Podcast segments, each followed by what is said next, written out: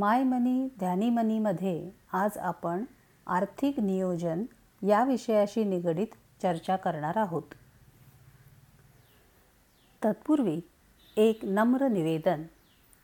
माय मनी ध्यानी मनीच्या संकेतस्थळावर दिलेली माहिती तसेच सदर पॉडकास्टच्याद्वारे आपल्यासमोर प्रस्तुत केलेले विश्लेषण याचा उद्देश आपल्या विचारांना उद्युक्त करणे हा आहे.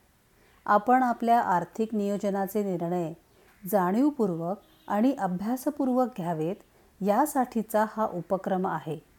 हा कुठल्याही स्वरूपाचा गुंतवणुकीचा सल्ला अथवा आग्रह नाही याची कृपया आपण नोंद घ्यावी.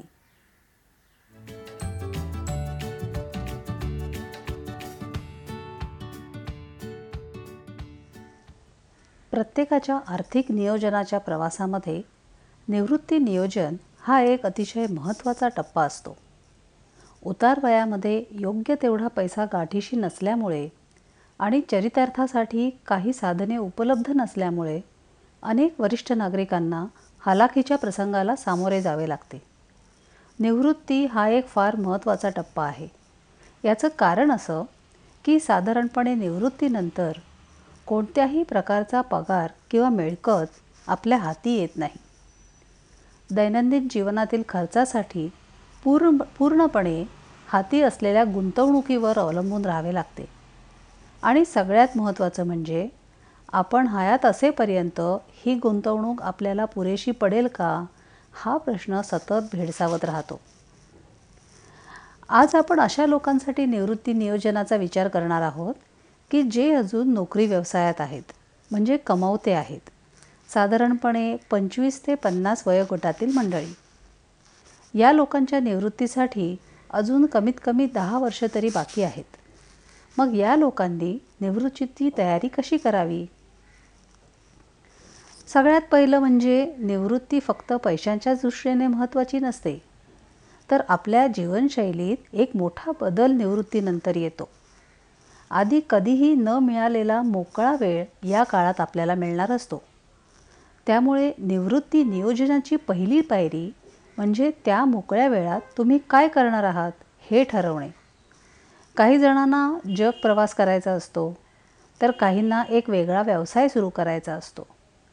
काहींना धर्मादाय संस्थेमध्ये देणगी देऊन काम करायचे असते तर काहीजणं काहीही न करता घरातच छंद जोपासणार असतात.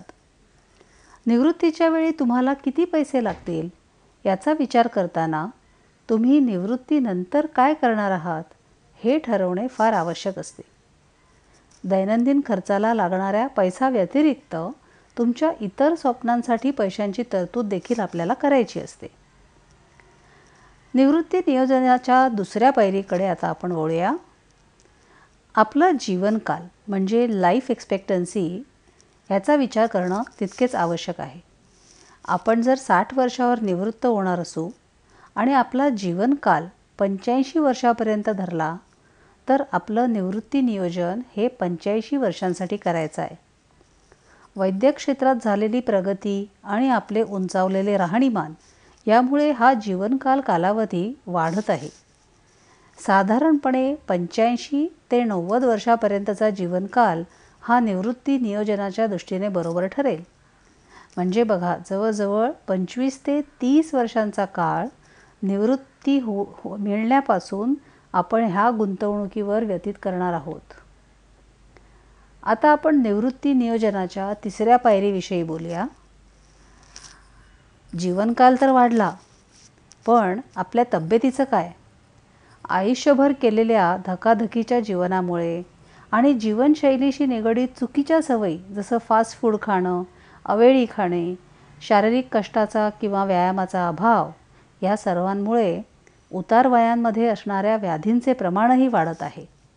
मधुमेह आणि उच्च रक्तदाब तर बहुतेक लोकांच्या जीवनाचे भागच झालेले असतात. ह्या सर्वांचा विचार करता निवृत्ती काळात जर एखादी वैद्यकीय समस्या उभी राहिली तर त्यासाठी वेगळीची पुंजी आपल्याला जमा करायची आहे. एक लक्षात घ्या की जरी तुमच्याकडे आरोग्य विमा असला तरी त्याचा उपयोग हा फक्त हॉस्पिटलमध्ये झालेल्या खर्चासाठी होऊ शकतो. अनेक वेळा वृद्धापकाळामुळे घरी असून देखील अनेक खर्च आपल्याला स्वास्थ्यासाठी करावे लागतात. किंवा घरीच आया किंवा नर्सची गरज लागू शकते आणि जे फार खर्चिक असते.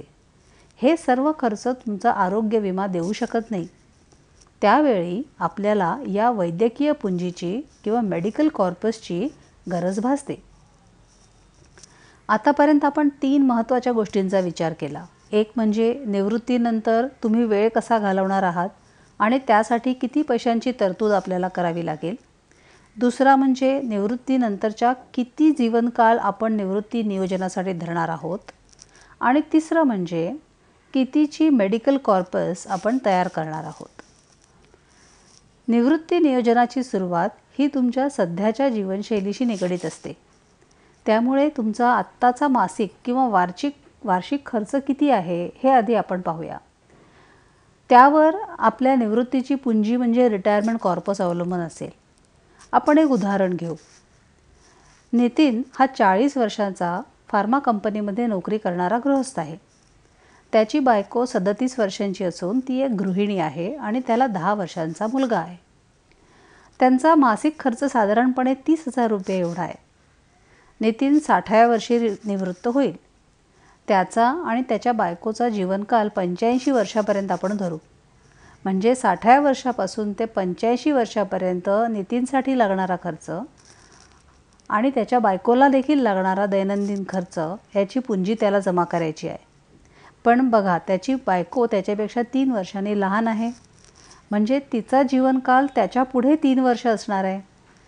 म्हणजे पंचवीस वर्ष आणि पुढेची तीन वर्ष असं मिळून जवळजवळ अठ्ठावीस वर्षांसाठीची तरतूद नितीनला करायची आहे. निवृत्त झाल्यावर त्याच्या गावातील शाळेला दहा लाख रुपयाची देणगी देण्याचे त्याचे स्वप्न आहे. आणि आजारपणाच्या पुंजीसाठी वीस लाख रुपये बाजूला असावेत असं त्याला वाटतं. नितीनचा मासिक खर्च तीस हजार म्हणजे वार्षिक खर्च झाला तीन लाख साठ हजार रुपये. निवृत्तीसाठी त्याला अजून वीस वर्ष बाकी आहेत. साधारणपणे साठ टक्के महागाई दर आपण धरला तर निवृत्तीच्या वेळी हाच वार्षिक खर्च साधारणपणे चौदा लाख एवढा होतो. निवृत्तीनंतर साधारण खर्च दहा ते पंधरा टक्क्याने कमी होतो असं आपण गृहीत धरलं तर वार्षिक बारा ख लाखाची तरतूद आपल्याला करायची आहे. आणि हा खर्च पुढची अठ्ठावीस वर्ष जवळजवळ त्याला करायचा आहे. म्हणजे त्याची एकंदर रिटायरमेंट कॉर्पस जवळजवळ तीन कोटी असली पाहिजे. त्याने जर हे तीन कोटी सरासरी आठ टक्के व्याजाने गुंतवले तर तो जिवंत असेपर्यंत आणि तत्पश्चात त्याची बायको जिवंत असेपर्यंत हे सर्व पैसे पुरेसे ठरतील. या व्यतिरिक्त त्याला लागणारी दहा लाखाची शाळेची देणगी आणि वीस लाखाची वैद्यकीय पुंजी हे धरल्यास त्याला एकंदर तीन कोटी तीस लाख रुपयांची गरज भासणार आहे. येणाऱ्या वीस वर्षात त्याला ही रक्कम उभी करायची आहे. आत्ता त्याच्याकडे काय पैसे आहेत तर गेल्या पंधरा वर्षांच्या नोकरीमुळे त्याच्या ई पी एफमध्ये एम्प्लॉई प्रोव्हिडंट फंडमध्ये जवळजवळ तीस लाख रुपये जमा झाले आहेत त्याच्या पब्लिक प्रॉव्हिडंट फंडमध्ये दहा लाखाची गुंतवणूक आहे. या दोन्ही गुंतवणुका त्याने निवृत्तीसाठी राखून ठेवल्या आहेत. म्हणजे तीन कोटी तीस लाखाची जी रक्कम त्याला जमा करायची आहे त्यासाठी त्याला दरमहा अधिकचे पंचवीस ते तीस हजार गुंतवावे लागणार आहेत. अशा पद्धतीने जर त्याने आर्थिक नियोजन केले तर त्याला निवृत्तीसाठी लागणारे तीन कोटी तीस लाख रुपये तो नक्की जमा करू शकेल.